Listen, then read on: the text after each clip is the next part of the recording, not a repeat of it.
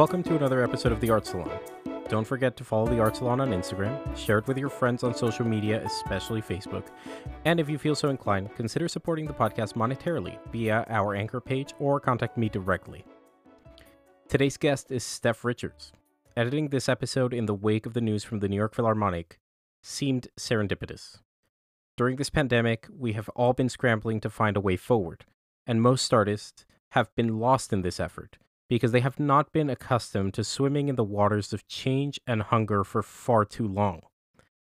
This is obviously not the case with artists like Stephanie Richards, whose latest project, Supersense, is awe inspiring. Steph is not going to be caught in the wave of extinction facing many artists in the coming years. Her release of Supersense also coincided with Mark Swed, the music reviewer of the LA Times' latest list of 10 heroes who, according to him, saved music in 2020. The list reveals just how out of touch institutions and their pundits are regarding the climate for the arts in the real world. With the notable exception of Yuval Sharon, who presented his garage version of Wagner's Götterdämmerung, the rest of the list consisted of those privileged music director superstars whose great accomplishments to save music during COVID were to continue business as usual in front of no audiences, mostly in Europe. What an innovative triumph! Swed also named Deborah Borda, current CEO of the New York Philharmonic, for her tenacity in continuing to push forward with the half a billion dollar remodel of Geffen Hall, which he sees as an important victory regardless of the depleting funds to pay musicians' salaries well into 2025. I mean, no disrespect to Mark Swed, to the people he mentioned, or to Deborah Borda, who is a visionary.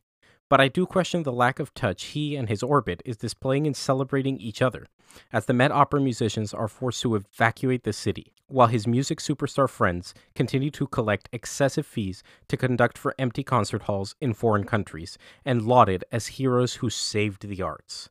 Conversations like the one you're about to hear matter. It's time to understand that the people we are propping up in this fetishistic madness are those stuck in the structures that led to the catastrophe which COVID has only accelerated. Boring programming, poor audience relations, unsound financial practices, and exorbitant salaries for administrators, music directors, and concertmasters. For those out there listening who are starting their careers or who still have ambition, it's time to think more deeply about what it means to be an artist and take your destiny into your own hands the institutions won't be here for you. But for now, if Swed's list constitutes the heroes of the industry, count me out. And sign me up for a ticket to the first Steph Richards or Dan Rosenboom show at the earliest convenience. And without further ado, I give you Steph Richards. Hope you enjoyed as much as I did. Cool. So, yeah, now we're going. So, we were just talking about COVID and creative practice, and what you were saying was super interesting, and I'm sad we missed it. So why don't you repeat, or not? You know, why don't you go into detail? Don't repeat verbatim, but about what you've been doing during COVID and your creative practice during this time. Absolutely. So you know, I'll, I'm speaking for myself, but I'm I'm hoping that other people that this might resonate with some other people. That essentially, you know, we're we're artists we're, we're not robots like um, and you know putting the nose nose to the grindstone is, is part of what we do but the other part is being sensitive to our environment. And if the environment isn't calling you know with a bunch of gigs and a lot of uh, auditions and and you know repertoire expectations and commissions and those types of things if there's nothing in the calendar um, for me which there isn't right now um, I'm okay with slowing down and and letting it simply just maybe taking a step back. You kind of mentioned that taking a step back and maybe assessing what do I really believe in? What what do I care about? What do I want to say with my horn? And when I do pick up my horn to practice, what do I actually want to practice and why am I practicing it? Um, but again, I want to sort of underline that like if you're not picking up your horn right now, I, I really think that's okay we spend most of our lives with this output, constant output. And maybe this is a time to slow down and, and just get a little bit of input, or maybe even just be static for just a minute. Because I think that nobody knows what's going to happen, but essentially, like, yeah, we're, we're, it, it will come like the patience and the the the the truth and the to be genuine to yourself as an artist you know i think that's okay just to be genuine like i don't want to pick up my horn because there's nothing going on. That's totally okay.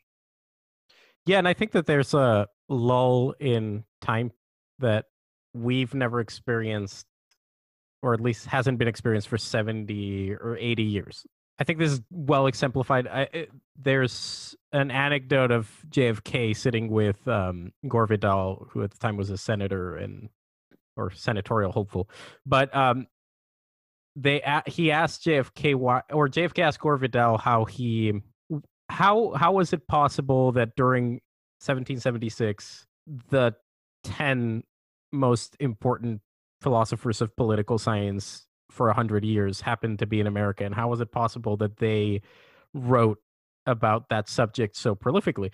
And I think Gore Vidal said that it all has to do with time, and that these people were meeting in Congress, but then they were going off to their farms for eight months, hmm. and that gives time for ideas to sit and and you know processes to be fulfilled and i think it, it, it's true for the arts as well that we're living like you said in a, such a production heavy world and and now even more with social media that you have to be on Instagram all the time and you have to be active on YouTube and what are you doing in your blog and you have to have all these things. And it's not necessarily the most conducive type of thing for meaningful production but I don't know. I mean I'm I'm feeling like this moment is an interesting time because you have to come to terms with what you like you said who you are and what do you believe because no, nobody's really putting it in front of you yeah absolutely. That's it and you've got nobody nobody to um you know tell you tell you what what to play like here's here's the gig here's a repertoire or you know like you're saying with social media like i think a lot of people have taken a step back from social media too because they're like actually how much of this matters to me? And and and some of it really does you know you can feel a lot of connection and community from it but there's i think that there's um a certain way of being in the world and and being inspiring or you can kind of make other people feel like oh i should practice because i'm you know i'm, I'm not as good as this other person or whatever that's like super busy on social media and playing all the gigs you know versus the other person that like can be like super inspiring and just making you feel really um basically like creatively and artistically productive. But anyway. You just hit on two things that are kind of important to me right now, which is, um, you know, when this whole thing started, particularly trumpet players, but I, it must have been in every facet of what we call classical music, which includes, uh, sadly, experimental music and all this, because we've boxed ourselves in these kind of crazy genre, stupid things. But it's crazy to sit to be boxed in. Yes, and it's also not helpful. But I, I at the beginning, I mean, there were all these people sharing these things based on what they had been told was important for a career. And a lot of it was just so terrible. And not because the trumpet playing was bad, but it's just like, well, what what does Petrushka mean out of context? And what does Mahler 5 mean out of context? And what is an excerpt and how important is that for musical living or for artistic expression? Not very much because the piece is the whole, right? Yeah. And then little by little, those have been reducing because people are not getting the attention they thought they would and we're left with the more creative things gaining traction which is kind of for me it's hopeful. But you know you were talking about like being relevant and thinking about why we do things and i have this feeling that we're all talking about what is relevant right now and what means something at this moment and i don't know what what does that mean to you? Because i have distinct feelings about that but i'm curious because you mentioned it of basically creating some like what does it mean to to make something that's relevant right now and yeah and how how do you define that? Because you said like i'm asking myself why a lot. Yeah. Well well i guess i should start by clarifying that i i, I believe that in this day and age in 2020 even during covid and maybe even especially during covid having a career in music it depends not it depends but like let me just try to put this properly.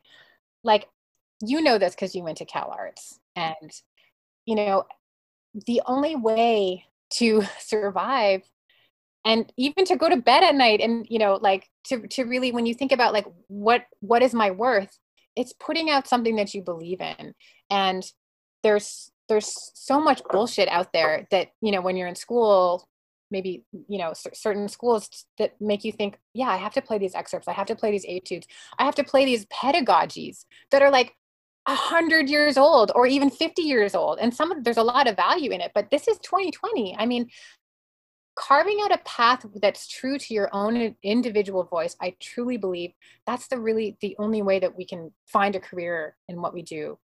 And i know that everybody has important things to say about music as composers as improvisers you know even if you're a repertoire trumpet player choosing the repertoire choosing where you're going to place your repertoire you know what kind of location. I think that that that we need to you know be be true to our own voices essentially when we're going out in this career and that's the most relevant thing. You know there's a place there's a time and place for historical music but it is 2020 and as you mentioned a second ago you know we we have especially as we have digitized music we've started we've like quarantined our own music into like different categories of you know this is indie rock this is this is jazz but this is free jazz and this is you know standard jazz and this is classical music and new music and all of this stuff is actually kind of ridiculous. And if you yourself you know maybe you you dig hip hop but you also dig like ligeti you know like you're going to create some music that's really relevant and important by combining those things that you truly love that are close to you and i think as you mentioned there is a lot of possibility in these moments because we don't have the traditional expectations in place, we don't even have the traditional modes of performance in place. And so we're left trying to figure out if I want to make something for people, how can I do it in a way that's meaningful? For some people, that means, yeah, playing online, putting on live streams, connecting that way. Other people maybe are a little bit dormant, saying, I'm going to wait this out till I can, you know, sit in a concert hall and feel the vibrations of other people for me, I've got this project with smells um, that I'm trying to help feel a closeness to music by like considering what are the other parts of the environment that like help us to feel close to music and smell is is definitely one of them. So anyway that's a bit of a, t- a tangent but um you know being being relevant is essentially it's about being true to what we believe in and also following your curiosities. You know as far as boxing yourself in, eh, what the the thing I find very very curious, and it's like you said, it's different when you go to a school like Cal Arts or even UCSD because of its tradition with, uh, you know, playing around with different elements. Yeah. Um, there's something really funny, like if it, and I know it's anecdotal, but I've just keep finding it over and over again. You know, I, I have friends at what you would consider the most traditional schools, so you know, Colburn, Juilliard-ish, Curtis, you know, but uh, the really traditional ones, and they're practicing this music that's in a box all day. And then you grab their playlists on Spotify or something like that. It's very rarely orchestral music. And so that that begs the question, well, why are you doing this? And you know, like you said, the traditional f- methods of music are kind of on hold now. We don't know what comes back and to what degree. I mean, obviously in time they will, but you know, um, yeah, I, I actually do think like maybe you know even if it took five years, things will return. But the question is, what survives? And that idea that or- orchestral institutions and even academic institutions were so comfortable that like, oh, I'm doing this because I want a nine to five job in music. It's like, well, cool but the Met Opera musicians are moving in back with their parents right now, like, mm-hmm. which is in theory the most financially viable musical institution in North America. And the LA Phil lost the Hollywood Bowl uh, season, and now they're half of the, their staff is furloughed, and musicians are soon to follow because like that's what happens. It's so even in that regard, we can't even count on this as being a viable career path, which might be good because I don't know when we became as artists under the impression that we were owed a career in the music industry. It's, it's famously hard. Absolutely. And also this impression that uh, I can I can ignore what's on the radio. I can ignore what's in the news and still, you know, have a successful career, you know, getting a salary making music. Playing music by composers that that wrote about the world, you know, 100 years ago, 200 years ago, you know, 300 years ago. That's outrageous to me. as, as, again, I said, there's a time and place for historical music. And I, um, you know, museums are beautiful and important institutions. They give us a sense of who we are, you know, and a sense of grounding. But at the same time, like you're saying, when was it that we thought that suddenly we could ignore all the things happening in, in, in real life and still think that we could get a job being musicians? I mean, it's it's up to us to be checking out you know what's on spotify. Well maybe not spotify. I'm not in that. But you know, you know being being aware of what's happening in the world. And like and i'm not saying make direct translations. You don't have to necessarily um you know write a, a concrete protest piece although maybe that that is your way of communicating but absolutely you know listening and being open because and and then taking responsibility for moving the platform of how we create forward. It's not simply enough to write a piece of music. I think it's also we have to be thinking about, especially right now during COVID, how how can we find uh, outlets? How can we connect with other people in ways that are meaningful and that are not following, you know, the traditional institutions of Walt Disney Concert Hall, at Carnegie Hall, etc. You know, and on the fringe experimental musicians when i say experimental that includes indie rock hip hop jazz classical you know these people are have already been working at this you know since since the history of, of the avant-garde so um if we could all all of us even while you're in school you know understand that this is part of the responsibility to push this whole thing forward right it's not just what you're saying out of your horn it's where you're saying it and how you're saying it I think especially while we're at school, and this is where it's cool that people like you have landed academic positions because it's sort of rare, actually. Yeah. You know, I was talking to CJ Camerieri about this because we were saying, well, what's the imaginary academic setting that needs to change? Like, like if I gave you a magic wand, what is it that we magically go change at Juilliard that changes the paradigm? And he said something very poignant, which is by the time he gets a job at Juilliard, if that ever happens, he will no longer be connected to the thing that made him who he is. So he will be shout, you know, giving advice to people on a career path that's not even viable anymore because when he was innovative and in touch with it, mm-hmm. they wouldn't touch him. And it's it's interesting that UCSD did give you an opportunity to like that, and they were looking for somebody like you. Like if it hadn't been you, it would have been somebody like you. I'm I'm convinced about that. So I mean, it's great that you're there, but I I I, I believe it starts actually with students because there's this idea that you grab the most creative people with the most you know bushy tail and big eyes uh, that think that they can change the world and the first thing you tell them is that they can't whereas school should be the place where they fail continuously in order to move on absolutely you know? yeah I mean, I'll say I for my undergrad, and I studied with Jim Thompson, who's absolutely brilliant, and I'll always be so so glad and lucky that I got to study with him.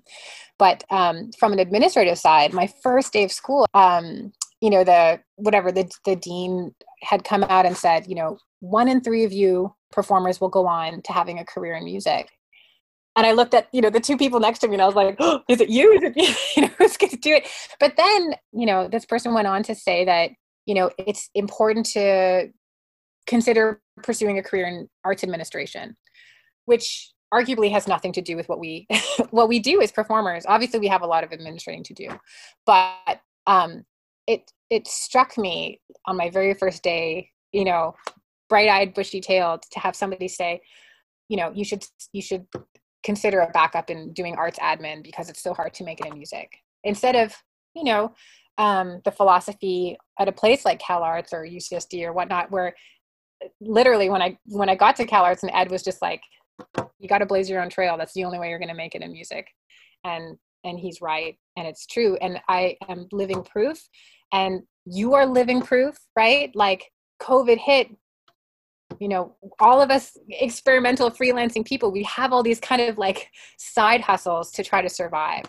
And i wish that it wasn't that way that we could dedicate 110% to our freelance career but we have side hustles. That's part of that's part of american society right now. That's that's those are the values that our, our politics have sort of left us with but we persevere and we create and we have our side hustles to, to keep us going.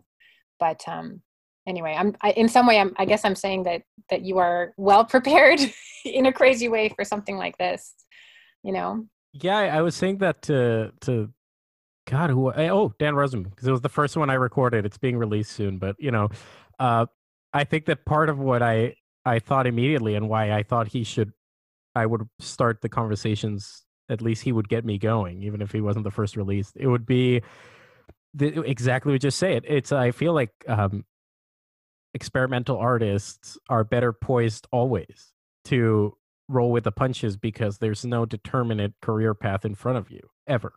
And that's always been true with artists. I don't understand I mean it's it's kind of like this hindsight 2020, you know, like of course Haydn leads to Beethoven.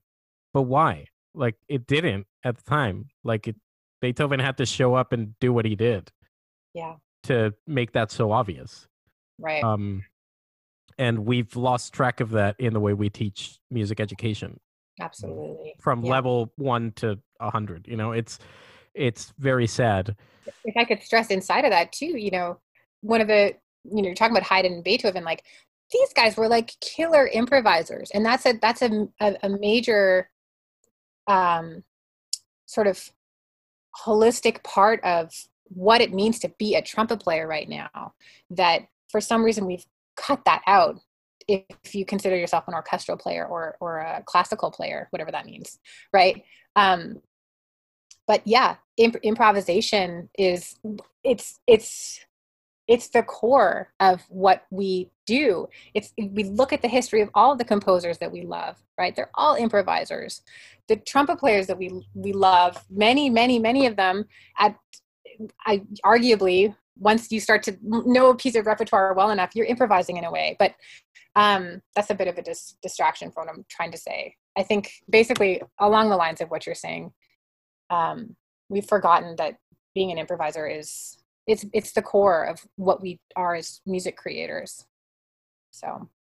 Well, but you know that kind of thing that you do, uh, and what you're talking about promoting, and you said it a little bit earlier. It's like there's a big difference between God, how do you say it? No, you can't say this without being nice to people. Uh, there's two types of people. There's people that value their artistic worth based on their schedules, and people that value their artistic worth based on their artistic endeavors. And um, I think that the music scenes in LA, New York, I mean, obviously the busy cities, Paris is probably the same, um, is governed a little bit by this idea that busy doing gigs makes you a successful and prominent artist where you know it typically doesn't historically. Yeah, I'm sure there were plenty of very well play, paid pianists in Beethoven's era, but we don't know who they were, except right. in some mention to a premiere of Beethoven's work, and that's okay. I mean, you can make a living with that, but I think that there's a confusion in calling everything in the artistic field art making, and that would be an interesting shift for me to happen during COVID because it's so obvious who's who's creating work and who's just you know following the rules. Well or doing somebody else's work which is fine. Mm. yeah. Um, yeah. So let's transition a little bit. Let's see i want to know like in this discussion because there's a danger when you talk about creativity that there's a i think a misunderstanding and i had it until for until recently actually when i've been working with an educator that teaches creative thinking. That's like her whole, whole thing. There's this theory that creativity is like being loose and open and all this stuff. But I find that the most creative people I've ever met are people that are very, very good at working within very restrictive paradigms. So I don't know if, how do you approach your own creative practice in that regard? Yeah. Well, um, I'll start by saying, you know, being creative is a lot of work, right? Um, it takes a lot of energy to generate, to be producing, to be, you know, creating the, the, the, the output into the world. and so um you know as much as i'd like to say like oh i just like wait for the idea to just like place itself on my head you know a lot of the time uh we you just need to literally just set a timer and say i'm going to do this thing. Here are the rules of the game you know for the next 20 minutes for the next 45 minutes whatever it is. I like to work in 20 minute increments um, even when i practice. Uh, but uh, you know structure can be uh, incredibly inspiring. And so um, setting some some type of structure when i'm composing I, I, I really very much like to set up what are going to be the rules and I, I think of them as games um, a lot of times. What what are the rules of this situation? Um, you know and and it can be anything from the materials that that that you're working with i.e the instruments um, that you're thinking of to you know could be something more more harmonic or or rhythmic or something like that. But yeah very much structure is uh, creativity like breathes itself inside of structure i think. I thought for a long time that idea that creativity could not be taught.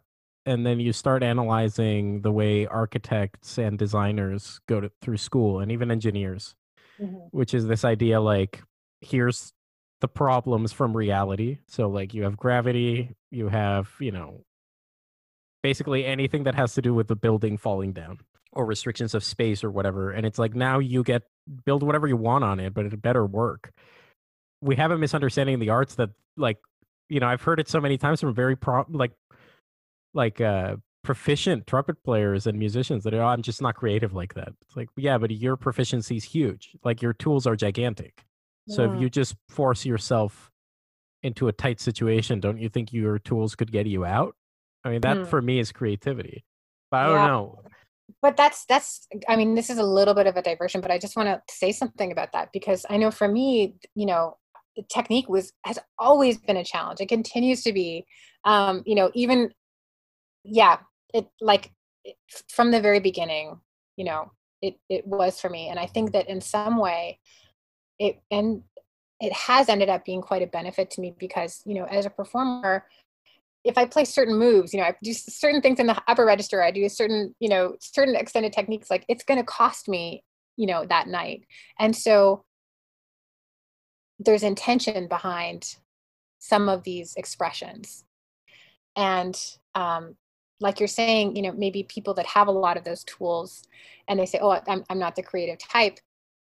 When you don't have those tools, it, it does force you to to be really, really intentional about what you're trying to say. Um, does that make sense to you? What I'm what I'm saying? Yeah, and actually, it goes back to um, I read a little thing from Stravinsky regarding technique, and it changed my whole view on it because I've always kept them so separate in my head. And he said, at the end of the day, if the product essentially I'm paraphrasing, but at the end of the day, if the product you create or like the composition, the improv that you went through, whatever it is, is truthful to an expression of who you are and your voice, you can't ever end up having the conversation of separating the artist from his technique or lack thereof. That you you can say Bach has tremendous technique, but you can't really imagine Bach without it. You can't say oh or or you know you can say Chopin had very bad orchestral orchestration technique. But you couldn't imagine that his piano concerto would sound any different had he had bigger orchestration technique. It's just not possible because that's not linked to the voice of what is meaningful to an audience or to a, a listener. Mm-hmm. Yeah, it's true yeah yeah and i'm I, I, the whole thing is true in the arts as well i mean you could uh, have somebody like da vinci with perfect technique but at the end that's not what matters. It's it's what transcends past it.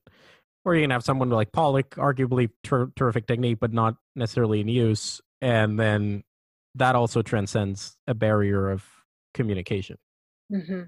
Yeah and and and when you you know when we talk to all of all of the wonderful trumpet players that inspire us around the world you know like in, in a master class like they're not talking about technique most of the time. Maybe there's a small sliver of that but a lot of the time it's talking about the bigger the bigger things in life you know like what what moves you really? What is it what is it where's the beauty in in your world?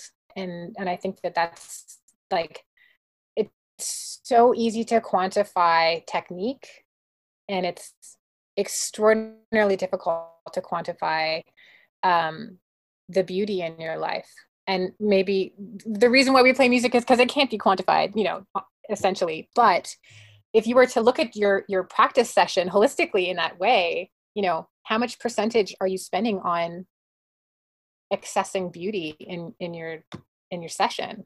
I mean if you're just going to play two hours like great good on you. But like where are you going to get that that that you know creativity that you're talking about well yeah and there has to be something there has to be something that you want to say right? It becomes super important to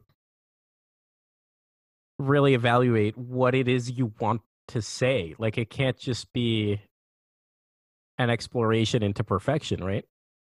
Right. Well if it depends on how you define perfection but yeah. Well in in that regard eh, what where do you draw um the most from. Like i mean obviously different artists have different places that they go to. I mean i know Håkan's an avid reader and uh, cj was talking about design being super important to him. Is there and you know even if it's just records which i've gone into long discussions with people about records what what is it for you that like um helps you kind of sideways get into your own space you know what it is? Um maybe this sounds kind of bad but like or good whatever it is but like for me what it is is being in an audience in a live concert or somewhere i mean yeah for me it's always being in a concert but i'm being in, inspired not necessarily by the music being played but by the um the setting to be in a dark space with a lot of people with a lot of energy. Um i find i do like almost all of my like initial like the first few steps of a composition it's always done in a concert hall sitting in the audience watching someone else perform and the music might not have anything to do with what's going on stage but something about the the space for me helps me feel lost eh, in a in a way that can where I can find find the ideas um, and I can hear music most clearly, even if it's in my head and it's not what's happening on stage. Um, that's where that's where I get a lot of my inspiration from. I know that sounds completely cuckoo, but I'm just telling you the absolute truth. no, I don't really think it does. I I, I think um, this is something that I kind of I'm I'm sad that we're trying to get rid of to some degree um, as kind of this quote unquote plight to decolonize the concert hall or whatever. Mm. Um, there's an element of grandiose religiosity to the setting of a lot of concert experiences and i don't you know I, am yeah i'm not a very religious person at all mm-hmm. but i do think that there is something amazing about rites of of events in general. And i think that there is a ritual to concert going experiences whether that's a jazz concert at a club or whether that's going to the Phil that I, I, I honestly think to some degree that's what attracts more people than the content because the content is so lazy these days for some of these places. Absolutely. Nico you like nailed it on the head. That's that's i i completely agree. It's the rituals that um invite a space of fantasy. And you know you talked about yeah jazz clubs concert halls but also you know like like going to a movie theater you know is is there's a ritual behind that and there's fantasy inside of that black dark room that you're sitting in a space with a whole bunch of other people you know with all your focus on in one location on one thing. Um yeah i think there's a reason that there's an architecture behind a lot of these these um arts venues um and we don't have to throw that out when we're trying to find relevance in how we can present music. Um, but I, I, I completely agree that ritual is crucial in helping us being able to live in that space of fantasy. And in fact, I would argue that we should dig our heels deeper. If if I was magically, and of course, this is without first thing I would do is hire an economist to sit next to me. But uh, if I was put in charge of the LA Phil, granted everything comes back to normal and they still have a budget, uh, I would slash their season in half as far as the 50 day concert series and make it 25. You pay them the same, but each rehearsal schedule is two weeks and concentrate or focus on what about the experience can be unique it, it, because it, it's already semi unique to people. I still people take it as a date night. It's a good date night. You know what I mean? It's what you're saying mm-hmm. about theaters. people go to dinner and go to the symphony, but they're not so thrilled about Beethoven anymore. Um, so how do you transcend that and do what other art forms, including opera, have been doing for so such a long time so well, which is the whole night is the experience. Um, right. And it's what you're saying: going to a theater, going to um, you know food. The the most impressive restaurants today have more to do with theater than they have to do with food. Right. Yeah definitely. Yeah and you know let's not dismiss like how how and where is like you know experimental hip hop happening? Like where's the indie rock? Like where are those venues? How what are those rituals looking like? Why how are we draw how are these artists drawing you know such a like dedicated fan base that like you know love love the artist? What is it that how is it that we're creating this space for people to fall in love right? Um and like you're saying the theater the drama the ritual the um exclusivity you know these are all parts of of music making. Um and that's why i you know kind of going back to what i said earlier how it's not just about what you're creating but how and where you're you're creating it these are these are things we need to think about and then especially during covid right like for me, and I'll speak personally, I think there's a vast amount of information that's lost when I'm performing online digitally. We have to do what we can, right? But at the same time, um, if I'm if I'm trying to put on a show with someone um, and I can only hear them through my computer, I'm my I, I'm missing a lot of the information from their body that they're the vibrations that their body is emitting. I I'm I can't hear that, I can't feel that, and I can't play with that. And um, so that's a really difficult this is a difficult platform for me to uh, to really believe in and so so my way of getting around it is like okay well if i'm going to put on a live show you know where's where's it going to happen how's it going to happen in a safe way? Um, does it has to does it have to happen right now? Maybe the world needs a little bit of silence you know for a little bit longer. Um, but you know like what we were talking about at the beginning of this conversation you know if we could uh, compose pieces for um, outdoor spaces uh, in a way that audiences could connect and feel that same sense of ritual and exclusivity and fantasy um, how can that be done you know? So I'm, these are things i'm thinking about right now. Well and this is like you're talking about you, you brought up hip hop and and indie rock and we in classical and to some degree new you know to a great degree actually. It's my biggest issue with new music even though i belong to that world. We have become so dismissive of forms of art that we view of the people mm-hmm. um and not of intellectual capacity which is hilarious because like some of the most prominent composers i've met are some of the most dullard people i've also met. Like they're yeah. not intellectuals at all. Um but you know we have this idea that there's uh, the people and then there's people that know best right?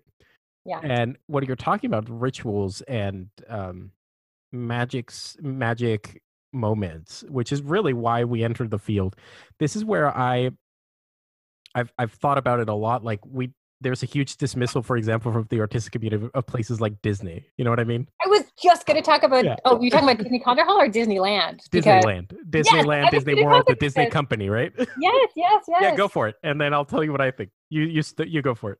Okay, well, here's here's here's where the ritual comes into play. You know, like if if you've gone to Disneyland, you know you're going to wait in line for a long time, but the brilliance of seeing how the architecture of of the lineups itself the design behind that when you're standing in line you go through all these twists and turns and and you are already been being immersed in the world. You're anticipating the ride that you're about to go on. And i think it's absolutely brilliant and beautiful. And that's part of what you know these concert halls still have is that there is this anticipation this ex- exclusivity there's this fantasy when you walk in the doors of a venue ideally if it's a good concert hall you know there's already going to be a vibe there's already going to be um, uh, cues in the environment that are going to help you to anticipate the magic that's you know behind those you know doors of, of the audience that you have to you know walk through once you get into the audience. So is that what you're going to talk about? Yeah and and and part of what goes tied to that is that i think in our kind of um not to lump us in there but you know you know what i'm talking about the general our um dismissal of things like disney because people say like oh that's just disney right? Uh mm-hmm. but the the misunderstanding behind that is that there's there's little understanding of the amount of forethought and great command yeah. has gone behind these things. Yeah. That it, it's not easy to build that cue so that people are entertained. It's not easy in the middle of Anaheim to distract people about the fact that they're in Anaheim or in Orlando that they're in a swampland. That is so hard.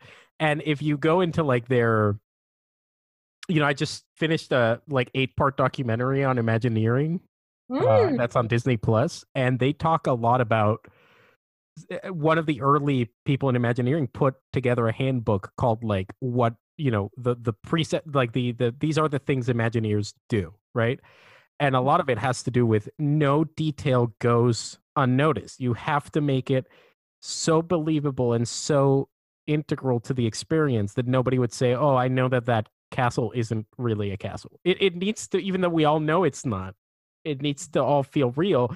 And I think the arts could learn in that regard that once you enter an artistic moment, whether that be a museum, a dance, you know, experience, uh, Burning Man, anything, everything to some degree is an opportunity to immerse the audience in your vision of this moment in time. Yes. Yes. Yeah. And it's hard. It's so hard. It's not as easy as, oh, we just won't have chairs in the concert hall. You know, like it's not yeah. It's not yeah. simple solutions. It's not simple solutions. And the truth is you just can't take your audience for granted.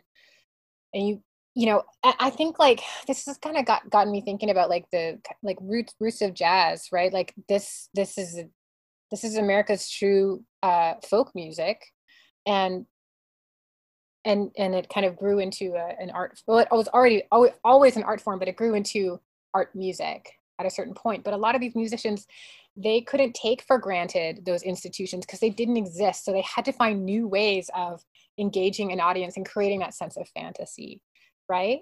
Um, anyway, this is a bit of a diversion from what we're talking about, but I just think it's important that we, you know, like you're saying, we can't just simply take the chairs out of a concert hall and think it's going to be new and fresh or like just throw a DJ in there and it's going to be great. you know, like, um, we, we can't take for granted um, what it takes to find that that magic and that fantasy.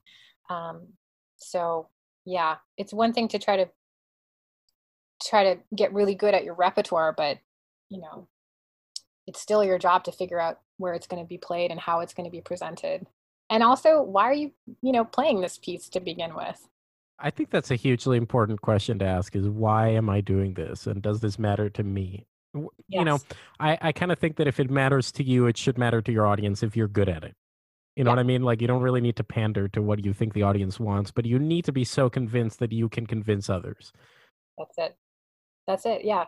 So much so that like when you're playing it you feel like you don't have a choice that is you know like when i'm pr- improvising at the end of it you know there's this you know how did it go? How's the show? And it's just like honestly i don't know. Like i didn't have a choice. Whatever came out of my horn like that's what that's just what happened in the moment and and it's not really about whether i liked it or not. Mm-hmm. so sometimes i don't like it.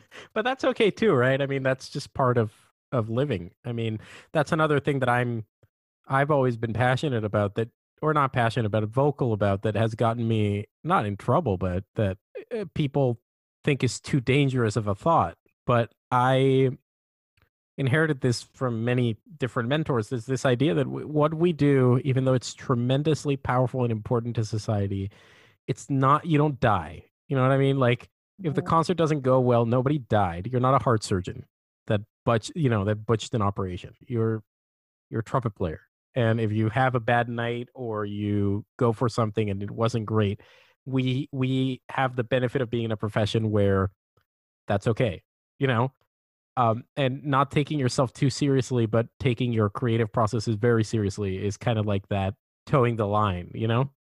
Well here's one thing i'm going to say to that nico because like i feel like it's true taking your creative processes seriously but not not the the details right? Like not the not the whatever you miss a note it's no big deal. Um but it is about the intention and i think that the intention is life or death. What we do when you zoom out like okay it's not heart surgery but like this is this is life. This is living. This is this is being alive in on this planet right? Like arguably heart surgery is a detail but when it comes to truly existing and feeling a sense of existence this is life or death what we're doing. What we're what we're creating this sense of fantasy this sense of of togetherness that we do as musicians it is life or death and it really matters. And so when you know for me the problem i have is sometimes when i hear people playing and they're just kind of bullshitting and it it bothers me because why are you not only wasting my time but why are you wasting your time? What we do we are so lucky to do this thing that can change the world that can change someone's heart in a in a moment that can that can sweep us away to this this place of of, of infinite. And so i hear what you're saying like on the surface yeah it's a it's a it's a fucking missed note no big deal. But the thing what were you saying? What was behind the missed note was there real intention there? Did you were you paying attention in that moment?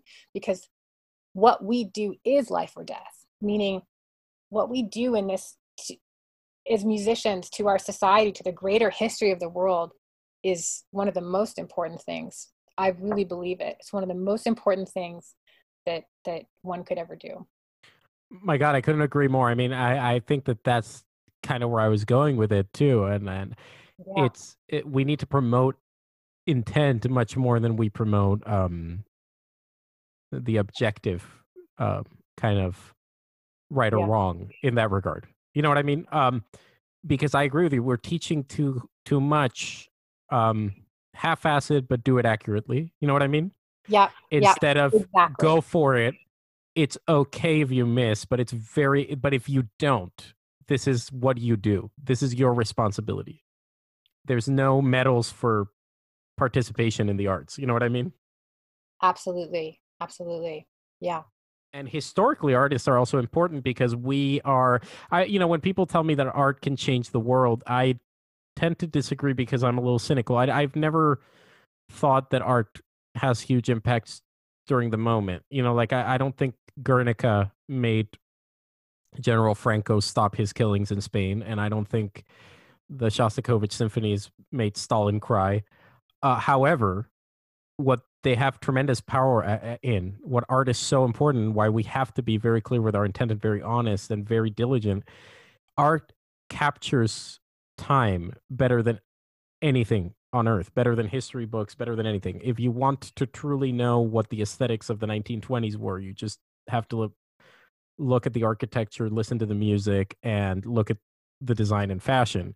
Right. and same going back through time and same for right now.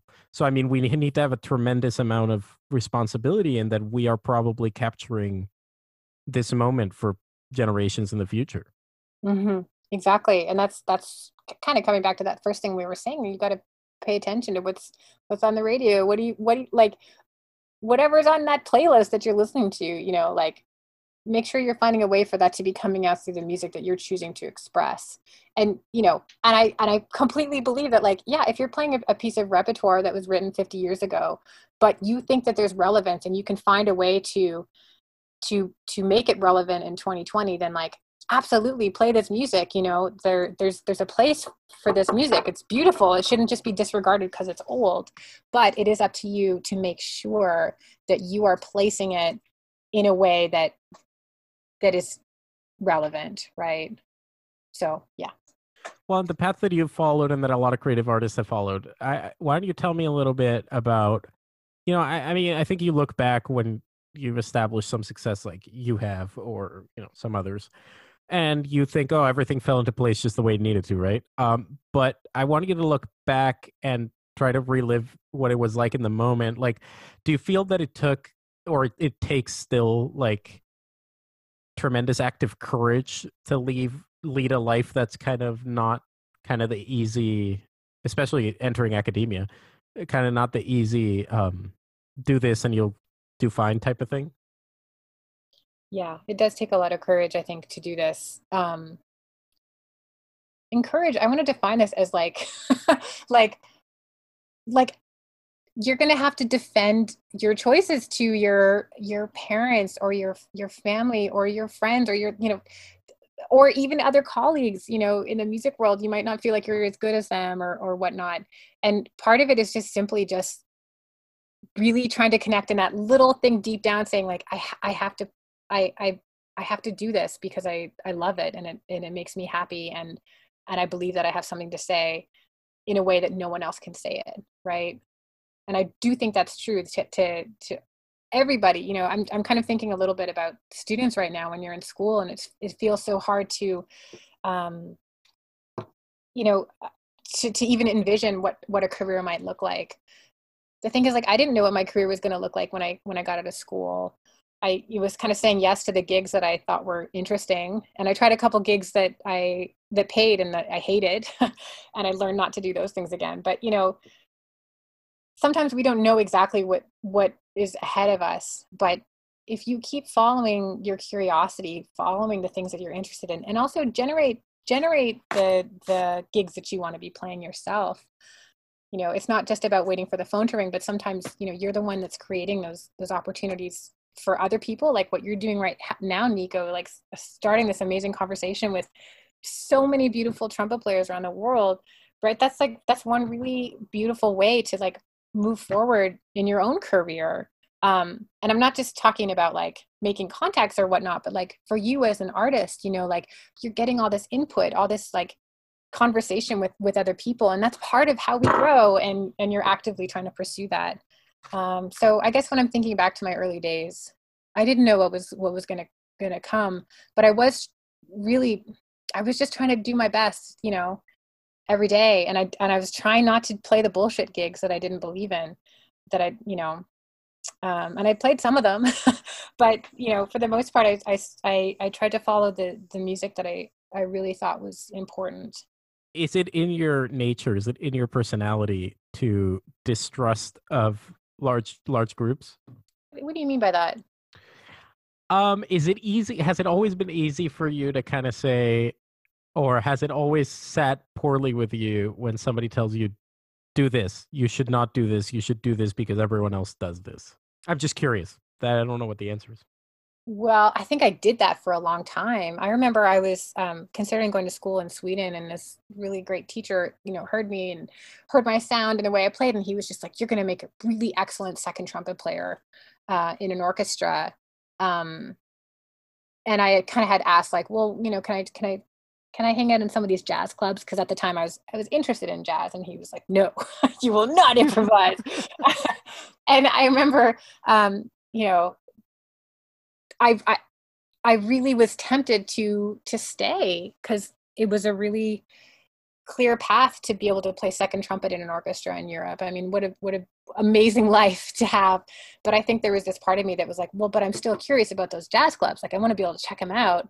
Um, and so I, I, I eventually kind of went a different direction simply because there was this thing in the back of my mind that was just like you know my cd collection at the time had nothing to do with what i was playing in in real life. And and it was really i had i i, I wanted to figure out how i could r- make merge the two right? Like how can i play the music that i that i like to listen to? Uh yeah. That's been a common thread with everyone from uh, Mike Sachs to Marco Blaauw that um, this idea that what you're listening to from an early age should be what dictates your tastes and mm-hmm. that it, it, it's not enough to follow the path if you're not into it you know whatever that path may be i mean i, I could sit a young student and say you should do what Stephanie Richards did and, and it wouldn't work for them. You know what I mean? If if they're not into what you do. Right. So exactly. it, it's I guess the the reason I was asking is because you know I'm I'm tremendously interested too in the type of personalities that have the courage to. It's not so much stand against the Borg because that's not really that sounds like there's a real conflict and I don't think that the conflict's really that big.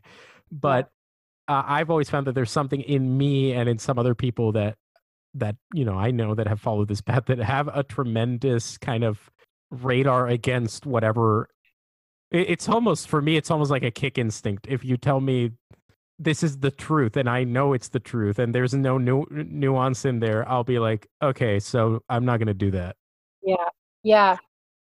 There's a little bit of that i mean i'm definitely like always i've been attracted to like novelty like what's new what's like outside but the truth is is like i never fit in from the beginning i never fit in i didn't fit in with the, the with the with with the trumpet players in in in the studio and in, in the orchestra you know i just part of it is because i was a woman and at the time there weren't that many um but another part of it is i think i didn't have the the chops. My sound you know I, I i just never fit in in those in those scenes even in the you know in the straight ahead jazz like I, I didn't fit in in that scene either. And so part of it wasn't really me trying to resist um you know what was expected and try to blaze a new trail but it was really just that you know what i, I don't fit in there anyway um so I, I have to keep doing doing something. I have to keep doing the, the thing that i'm I, I believe in and that i'm trying to do. And it, it doesn't fit in with those other you know circles of people. But you keep going because because that's what you have to do. Now this might segue us into something that i had no intention of necessarily bringing up and i don't know what your feelings are about it but based on the career path you followed and the type of personality you have i think you probably have very interesting things to say about and based on what you just said which is i especially you know when you were starting out but even especially more before that I, I think that there's still that thing, especially in trumpet. I, I don't think, think it's true anymore in violin or flute or any of those things, but being a woman in trumpet is still a thing. Um, not so much because there aren't plenty of amazing women trumpet players, which there are, especially young ones, yeah. but because, like you said, um, those settings are still the remnants of a time period that hasn't come to an end. You know, like uh, a lot of the people playing in orchestras got those jobs in the 80s and 90s, you know, so obviously they're not in vogue to what and academia, but yes. Yeah. Yeah, and and but one thing that's interesting about you that you just said and that's why I want to ask you about it is you were somebody that recognized, well, I don't fit in here, so let me just do what I want to do. Mm-hmm.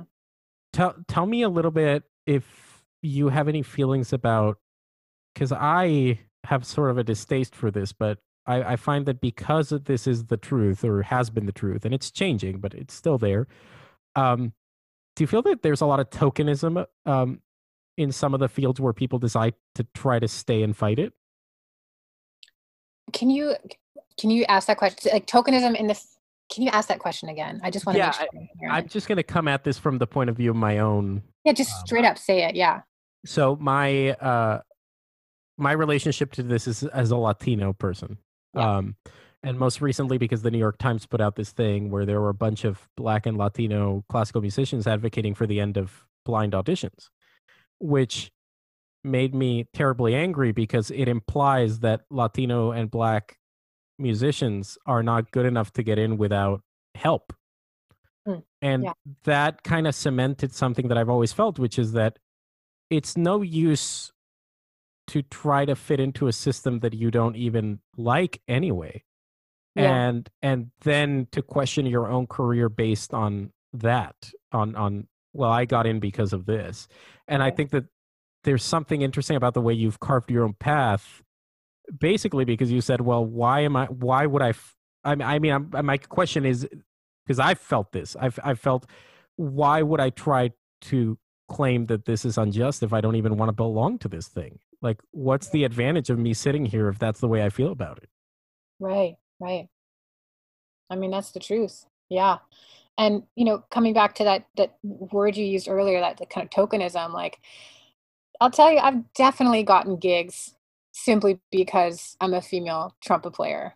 But that those number of gigs compared to the gigs I didn't get because I'm a female trumpet player, you know, um, it it uh there there's just so so many uh obstacles probably ones that i've chosen not even to be aware of to be completely honest certain teaching opportunities i know that part of part of my invitation to be you know a part of s- certain teaching opportunities is is in part because i'm a woman and it used to bother me because I used to think, well, aren't I good enough on my own? The thing is, I know I'm good enough on my own, but on my own means I, hold on, Nico. I'm trying to like be real with you in a way that like can be like public. Can I just Well- say this for real without? Yeah, yeah, absolutely. Go for it.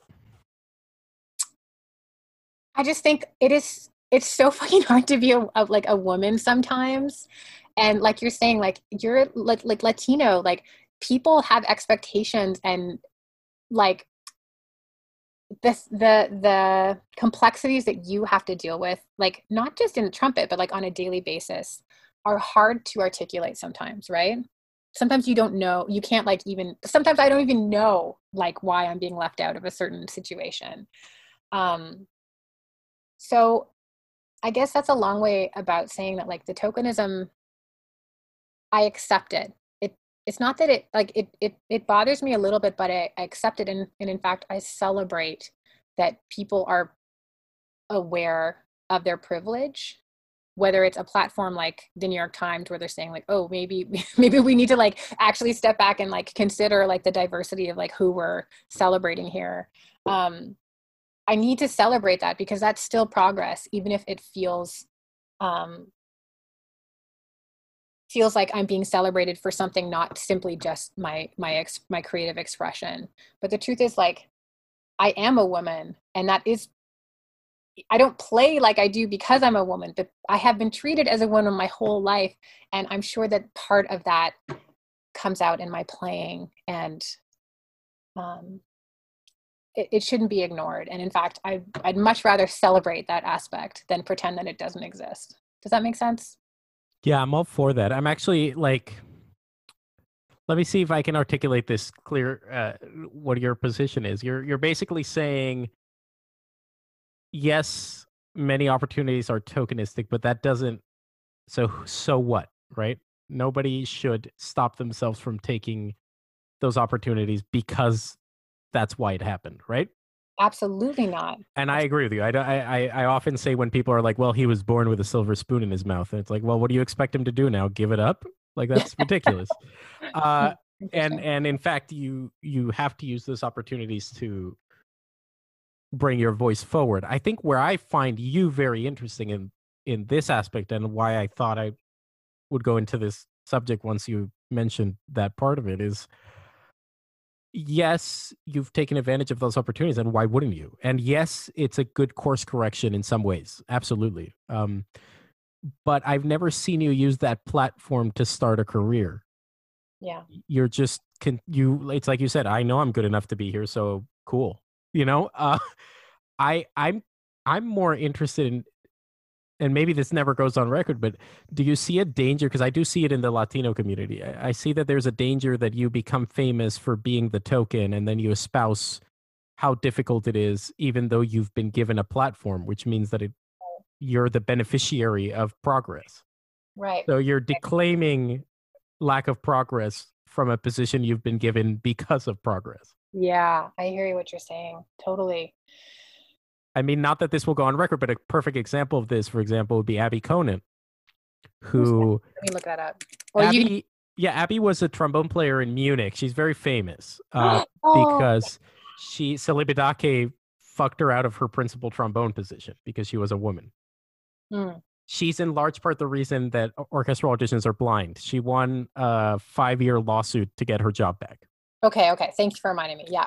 Uh, huge success story, obviously, uh, in the sense of that's probably done more for women in orchestras than anything. That lawsuit. Um, but of course, that experience uh, left a very deep mark on Abby, and this happened in the '80s, right? And Mm. a lot of her students are under the impression that their life is just as difficult as Abby Conant's, and it's like, but it isn't Right. Right. like eh, and that's what i was I think is so interesting about you and some black artists I know and a lot of Latino artists I know that they just say, let's not question why I got here, but let's not also use this as a platform to say that this is not an a, a, a symbol of change as well. Yeah. Um, but you know, every I, I obviously a lot of elements in the music industry are still in change. Like everything in society, everything is in progress constantly, right? Yeah, yeah, yeah. But you know, it's this is a, a choice I I make all the time. Actually, you know, like right now, I've I've got an album coming out, and like you know, just thinking about the PR and you know the the imaging that you you associate with the project and and how you promote yourself. You know, like I really try to put the focus on the the the the product or the music or you know the what is it that what's the creation you know that's that's where i want the attention yes i could i could spend more to, you know take take up more airwaves talking talking about my experience um and and the difficulties i faced as a female trumpet player there's there's some there's some terrible terrible things I've had to go through. Mm-hmm. But you know, for the purposes of you know my music, um, I think it's most. I, I try to put I try to put my energy on, on my art. That's what I'm trying to say. And I'm not trying to not take not be responsible like i know that there's a responsibility as as a as a female performer part of my job is to acknowledge the difficulties and to make sure that that's a conversation that we're all having so that we can always continue to be aware of this and help uplift all of our brothers and all of our sisters right along the way um, and so i'm not trying to shrug it off but i am trying to say that um, as you noted i don't use that you know being a woman um, necessarily as one of my primary platforms or primary, um, you know, um, jumping off points for for conversation. Um, it's certainly something that I'm. I, I feel very strongly about, you know, talking about and, and trying to enlighten the conversation in in terms of gender. Uh, but you know, I do want to talk about my music and and, and my trumpet playing um yeah this, I, that... yeah i mean I, that's kind of my frustration with it um you know you've seen me and i'm a complicated character for a lot of americans to understand because i am there's a misunderstanding in north america and in europe that latin americans all look the same but you know it's like one of the most um diverse racial groups Mm-hmm. Um, and that's how we've viewed it basically since the colony. It's like first it was indigenous and, and there was a very immediate crossbreeding in Latin America mm. um, that didn't exist in North America. Mm. And so um, first with the indigenous communities, but then later with the black community that came in and uh, something that's hard to understand for North Americans, and this is why I'm such a complicated character. You can be a white Latino, and it doesn't mean that your family arrived there two minutes ago. Yeah. Uh, my family has been in Colombia since 1616. Mm-hmm, mm-hmm. And so sometimes I'm I'm told, well, you're not actually Latino. you're Spanish. It's like, no, you don't get it, man. Like, there's nothing Spanish about me. My family's been there for 400 years. like, uh, and I, I, I, because of that, I'm, I, I'm confusing to people here when, um, when talking about some of these issues, but what I totally mm. relate to with you, and I think that a lot of um, I've seen this sentiment voiced as well by a lot of black public intellectuals like John McWhorter that um, for example, he's a linguist, but people always go to him to talk about race. And he's like, I wish one day you guys came to me to talk about linguistics because that's what I am yeah. a professor of at yeah. Columbia University. Yeah and I feel the same. It's like sometimes people ask me my opinion on Latin American politics or race issues. And I'm like, I sometimes wish my art didn't have to go hand in hand with this conversation because I'm much more interested in theater.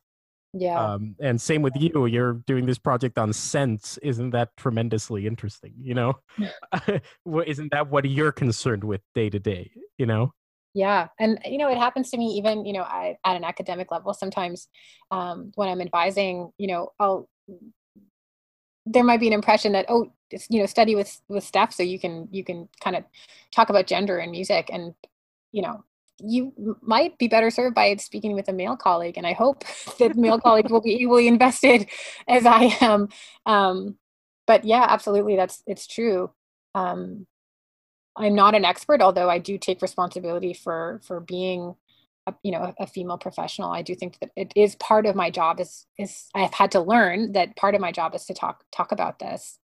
Um, but certainly no i'm i'm not an expert and my expertise is in in making music so i'm with you nico i mean there must be many female professionals but in the it's become in vogue uh in the brass world that you can the the the art becomes secondary to whatever identity you have um, yeah, I mean, it's not God, just women; it's everything. I mean, it's everything. I mean, I just don't you wish like I've had multiple interviews where people are just like, "So how has being a woman affected your playing?" And I just wish I would love to hear an answer by like a white man trumpet player answer that exact same question, like, "How do you think being a white man has affected your art?" Like, I would just love to hear that answer because I've had to answer that question, which is incredibly difficult.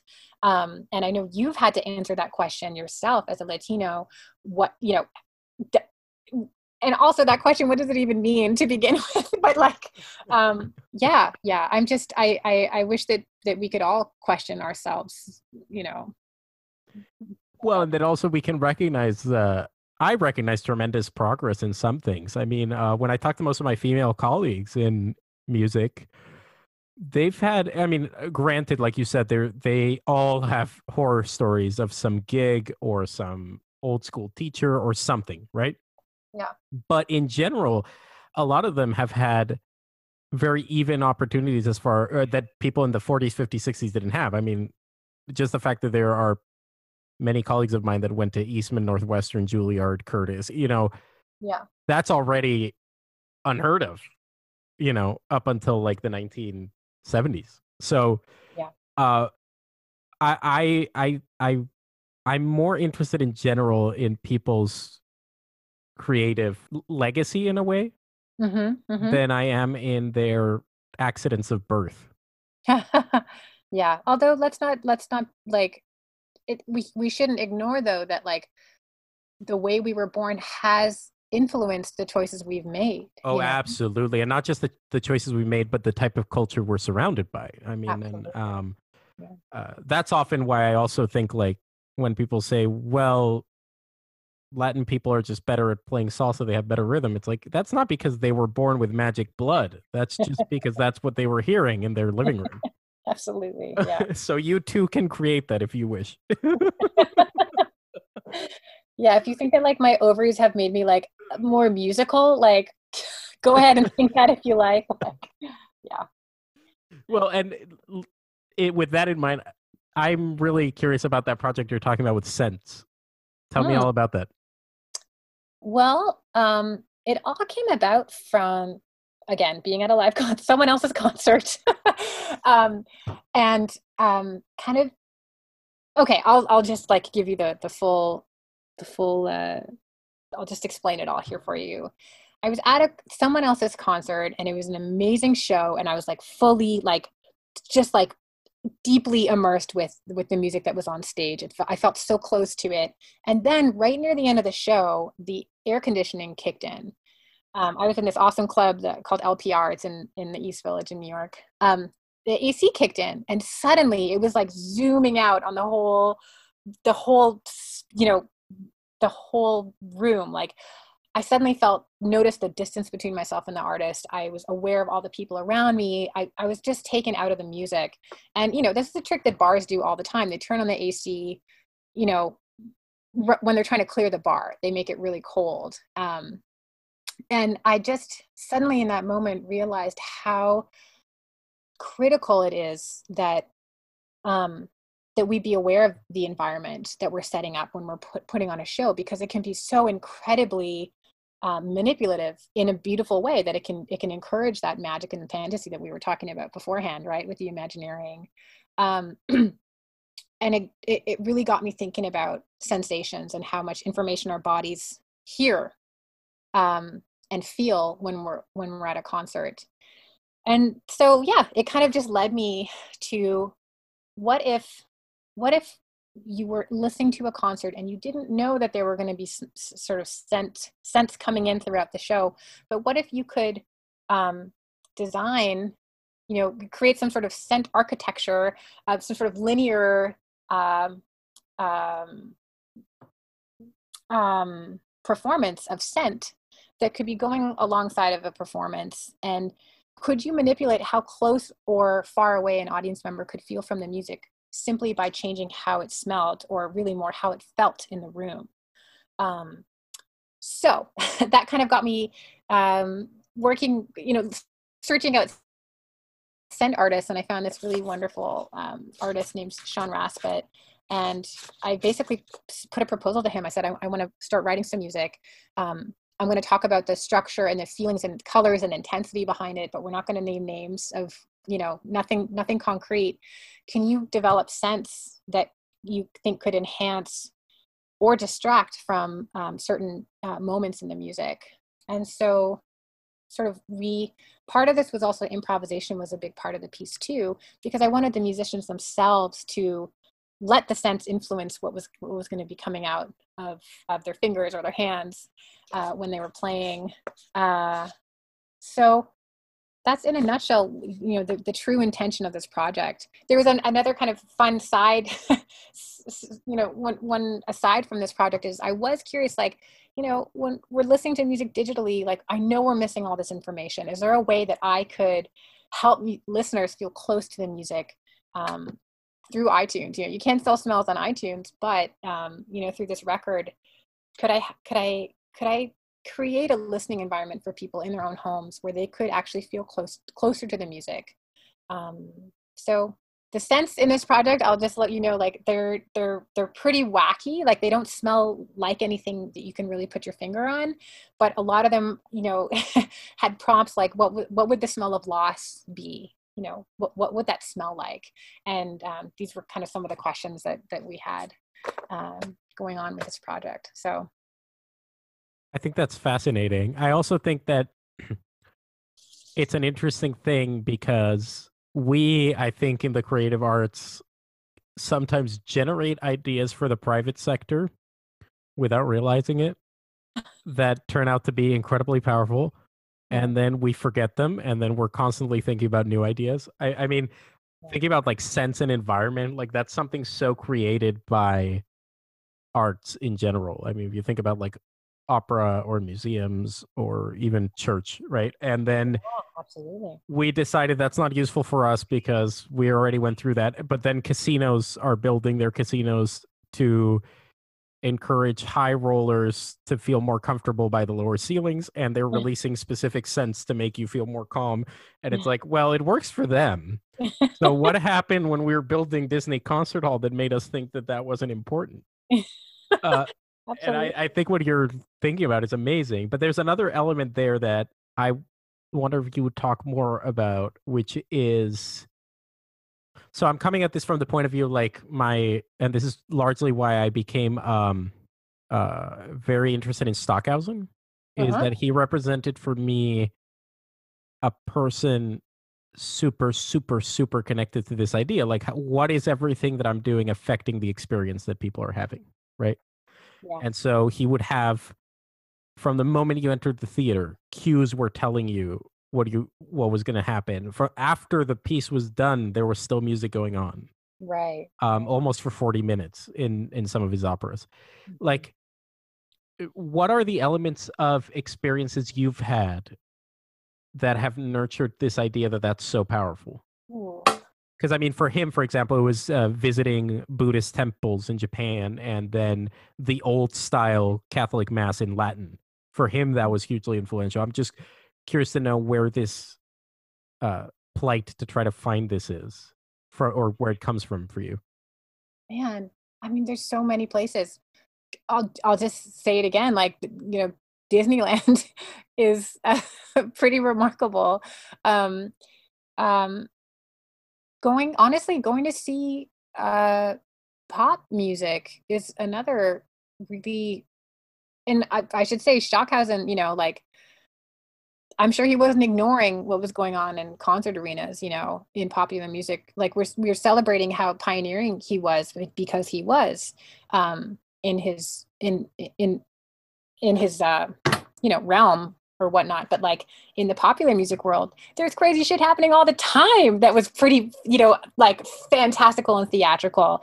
And I think that part of to his credit is that he was not ignoring what was happening in the world, you know, out, out outside of new music and classical music he was actually paying attention to that so that's that's a bit of a side note but for me yeah like um, I, I've gotten a lot of inspiration from, you know, back in the early days when I graduated from Cal Arts, I was playing backup to Kanye West and like, you know, the good, the bad, and the ugly part of that. But like, you know, the things that I, uh, that have carried me in, you know, through my career, I learned so much about how to play music on a stage for a lot of people and make it really interesting and really moving like what kind of visual effects what what about the costume and the makeups in the makeup and and uh, uh, the choreography you know? These are all elements that like are part of the part of the magic. And i'm not saying you need to sell out the core of of the the music and the intention and the beauty of it. Um, one of the most beautiful shows i ever saw was completely in the dark and so quiet that you could only hear the sounds of the musicians that were close to you. So you missed out on you know 80% of the the piece because you could only hear what was near you. But still that um there was magic in in it, there's magic in the smallness and there's magic in in the gigantoid enormousness of possibility as well. Um yeah. Yeah and somebody like um kanye for me more so than his own music, I think that shows like his because he's been invited to, you know, he's found a way into places like Avery Fisher Hall in New York, you know, yeah, or Geffen Hall, I guess is what it's called now. Uh, but, oh, um, no and what's interesting about that, I mean, Gould told me about this, then I found it so interesting that, you know, he's been for a long time advocating that maybe the solution for some of these events in classical music is that since our sense of hearing has changed a lot in 100 years, that actually we are not, because of the amount of noise we're accustomed to, our ears are accustomed to much higher decibels than hmm. orchestra hmm. fortissimo, right? Interesting. And so what what he's advocated for a long time is, well, we should amplify it. And people tell him, well, that's impossible. You can't amplify it. You can't amplify the orchestra. And then you see somebody like Kanye in Avery Fisher Hall with an amplified string quartet, and he's creating an experience much more meaningful for the people there. And it's like, okay, well, why can't we learn from these things? What is it that prevents us from doing this? What is it that prevents you from deciding to work with a sense specialist? I mean, it seems amazing, at least in listening to what you're trying to do. Or maybe just really obvious too, right? Like, like we've we think about lighting. I think that's like one of the basic things. Oh, that, that one's huge! Oh my god! Right, and that's huge. And I, I, I would love if every music undergrad degree would include some sort of lighting design component because that would be a really helpful thing for all of us. But you know, I, I wanted I guess I want to clarify too. It's not just about the extraneous. Like obviously, it's uh, you. You've got to be saying something real. That at, at its core, the creativity, um, you know, the music has to be there. But we want to help, you know, discover that we or we want to enable the sense of fantasy. And I'm saying, I'm not saying that you have to spend all your energy on how is it going to look or how's it going to smell, you know, but um but we don't have to ignore it either. I do think music can stand on its own. I, I it, it always has. Um, but I do think it's 2020 and and and and we can keep pushing. We can keep moving this forward.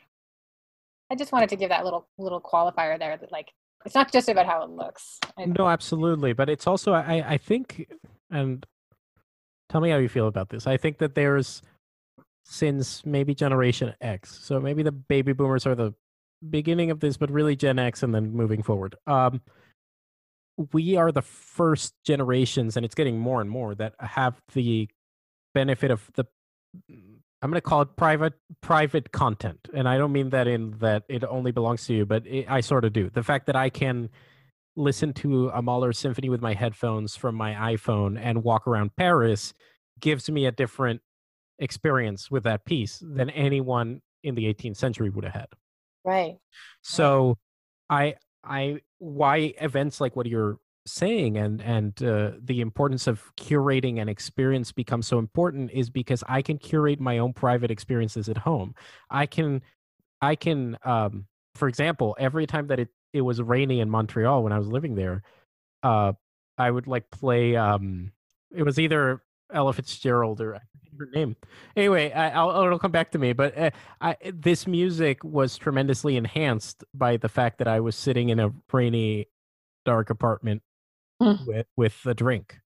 Yeah, uh, and it's because we can curate these experiences all the time. We can go for a run and listen to a playlist. You know, right. then we as performers have to start thinking about that. That is the new target that we have to create a semi curated experience for this person that at least they feel that they had a unique experience, even though obviously it isn't. I mean, you go to a restaurant in Chicago like Alinea, it feels like nobody has ever gone to Alinea. Bullshit. They do that every night. People say, I had such a unique experience. It's not unique, but they've curated it to a degree that it makes you feel that way. Yeah. Yeah. Yeah. And that's like, that's the trick, right? Like, the, the truth is you go to hear whatever the LA Phil play Beethoven, which they probably don't do that often anymore thankfully but like you know it is like it'll never sound like that exactly ever again and it is pretty pretty special but um but for some reason that information isn't really conveyed in in that setting. So like what you're saying how can you how can you be cognitive of like of the space to make it feel sacred and um and unique like it's never going to happen again in that same way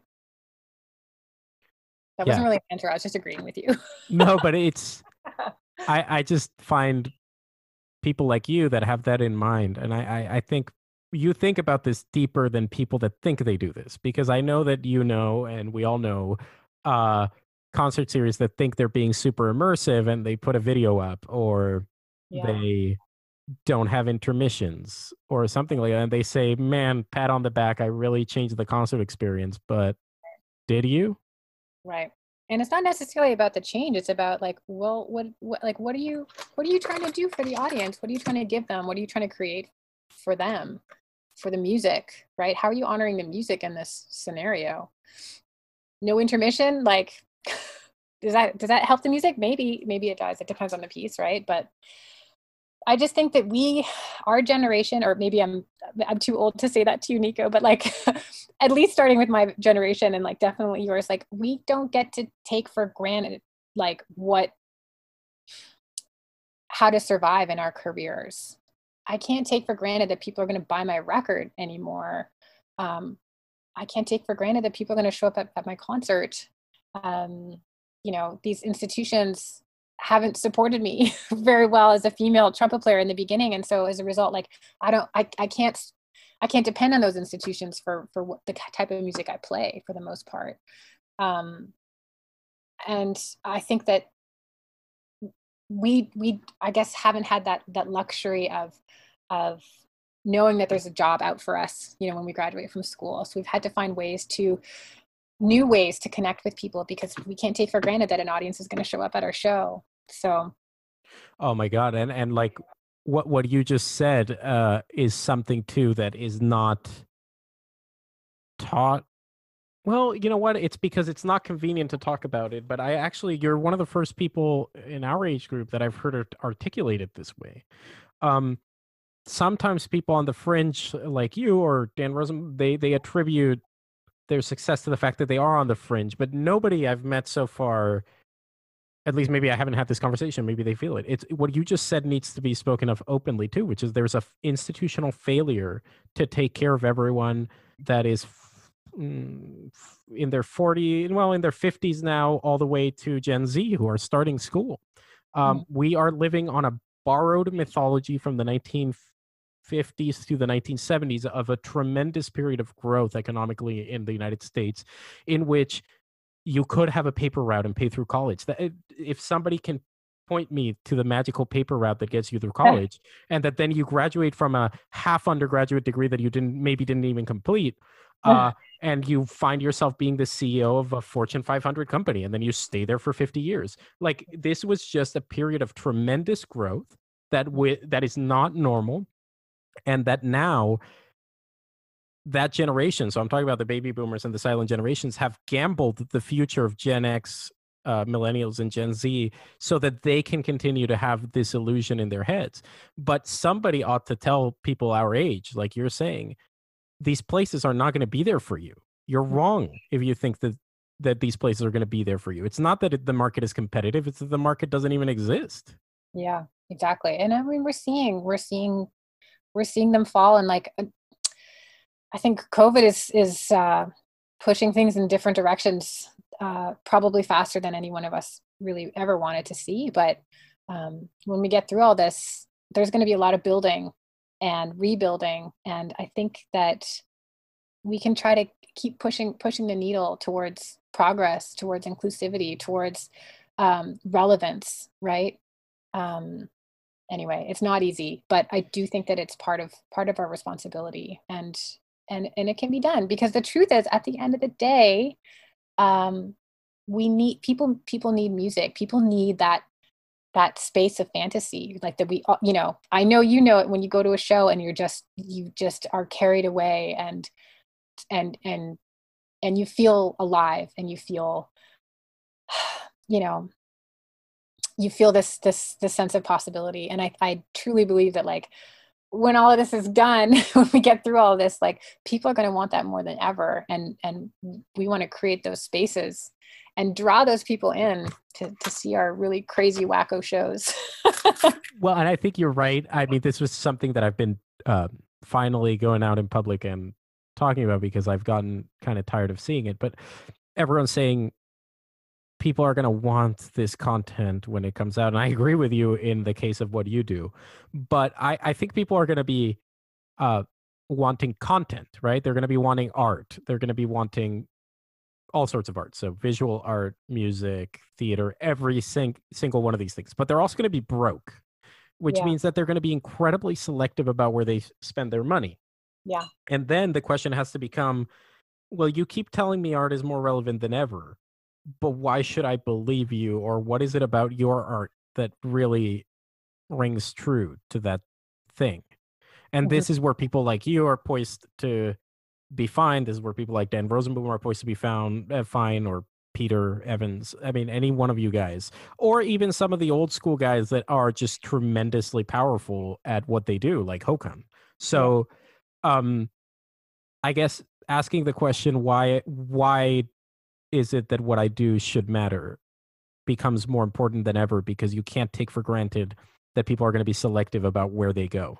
Yeah, I mean, um, I mean, I, I'm just, I'm just thinking about you, like, and and like, I'm, I'm really trying to find a find a find a way to say this. Like, we're not asking much when we put on our shows, right? Like, to go here, like whatever the Met, eh, you know, you got 50 bucks, you got 60 bucks. And like, you know, these, these big institutions, like they, they need that support. We all need the support, but what we're doing in our, uh, on the fringe, you know, in, in the like dark, dark alleyway, putting on our, our music, you know, I know what you're saying that there, when we get through this, people aren't going to have as much money to be going out and, uh, you know, quote unquote, supporting the arts or patronizing what we do.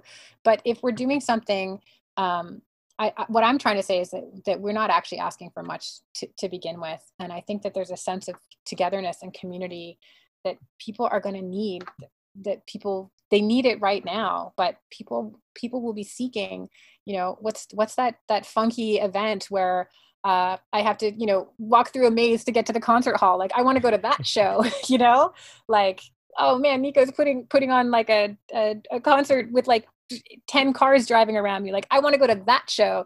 Those are like the ideas and the formats and um, i think the the this is why i feel like we're going to need to be rebuilding in the next few years but i think people people are game. You know we never should underestimate an audience. One of my favorite experiences of my life was i, I played in this um, improvised band with a bunch of people who played in kind of more the indie indie rock world.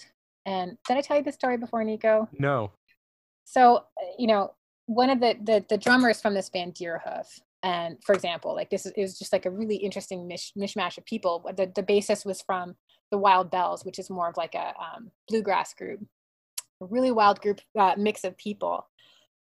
And we would play rock clubs, but we play free, like improvised free music. And but we played in a venue where people would go expecting to, you know, um, not feeling like they needed to like understand something in advance to be able to enjoy the music. So we play rock clubs, and one of my favorite shows w- was we ended up playing the the Cake Shop, which is a place in the uh, Lower East Side. It was totally packed, and at, near the end of the show, uh, Greg, the drummer, said, "Let's play as quiet as quietly as physically possible." that was like our piece. That was like that was the structure, and so we played so quietly in this huge, loud, like packed bar, and by the end of the, sh- the the piece i was able to introduce the band in a whisper and the whole room they were listening. Everybody was listening. And that was a really big lesson for me that you should never ever underestimate your audience because people are game. People if you're in the right setting people want to be moved. You just have to allow a space where they can feel like that they can they can be transported so anyway well i i would sum it up in this way when this is over, Burning Man is going to be fine, but the Metropolitan Opera is going to be in trouble. Yeah. And I, we should really analyze why. Yeah. And let's analyze the fact that Burning Man is incredibly inconvenient. Ha- there's no money. You have to barter. There's showers that are a hose. Like, uh, so why? Why are people more willing to pay good money to go see this yeah. and be in this experience? And I, I think if truly phenomenal because you know I I I would say that some of the quality of the art of Burning Man is great and some of it not so great. So the question is, what happens if you learn your lesson from things like that, and you don't underestimate the fact that people want it? Like you say, the audience is not stupid, and you give them something better in content. What what would that look like, and why aren't we doing that? Yeah. And and like you said, it's not that hard to do. You do it. I do it. A bunch of people do it. It's not hard to produce your own shows and find a friend who's a lighting designer or find a composer friend or find a person that helps you with a mixing board. If things are interesting, people come. Yeah. Yeah, absolutely. And and create a space where everybody is welcome exactly as they are. You don't have to have a certain amount of money or look a certain way or have a certain amount of education to understand what's happening. God, and if that's not the power of art, I don't know what is. I mean, uh, uh, that's another thing I always decry is like the pre-concert talk where you're going to condescend on people with like tidbits of information about how Beethoven liked goulash, uh, instead of telling them, "You don't get Beethoven. I don't get Beethoven." Anyone that tells you they get Beethoven is ridiculous because this is just an expression of a man. By the uh, way, poor Beethoven, he's been our straw man our whole conversation. Yeah, well, I love Beethoven. That maybe might too. be why, because he's it's like so groovy. Yeah. yeah, he's great. I mean, he's a genius. He's avant-garde in every way, but you know, he's also the poster child for like let's analyze Beethoven. And that's this is where theorists get in trouble because they can't analyze him because he doesn't fit their forms as well as Mozart. And so I I think that that's to me, Beethoven is the perfect example always because he's the one that people are always like, oh, what a great composer, and we all understand it. But if you really stop to listen, this dude has made us all listen to classical music with as one of the worst melodists of all time. Hmm. hmm. So, but he could groove. So, oh, he could groove. He had the best rhythm. He is he's the master of form and function. Like his his use of uh, you know, chords is like nothing else and mm-hmm. rhythm. Mm-hmm, but mm-hmm. you know that that's my point. It's like you know I, you, we've become so used to condescending to audiences because we think what do we do so difficult. It isn't. We just express things to people. It's about how efficient we are at it, right? Yeah. Yeah. Exactly. Create that. Create that fantasy. Yeah.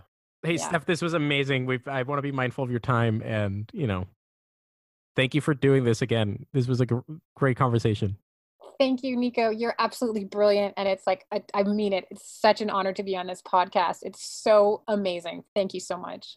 Well, thank you okay. so much, Steph. Take care, Nico. Bye-bye. Bye.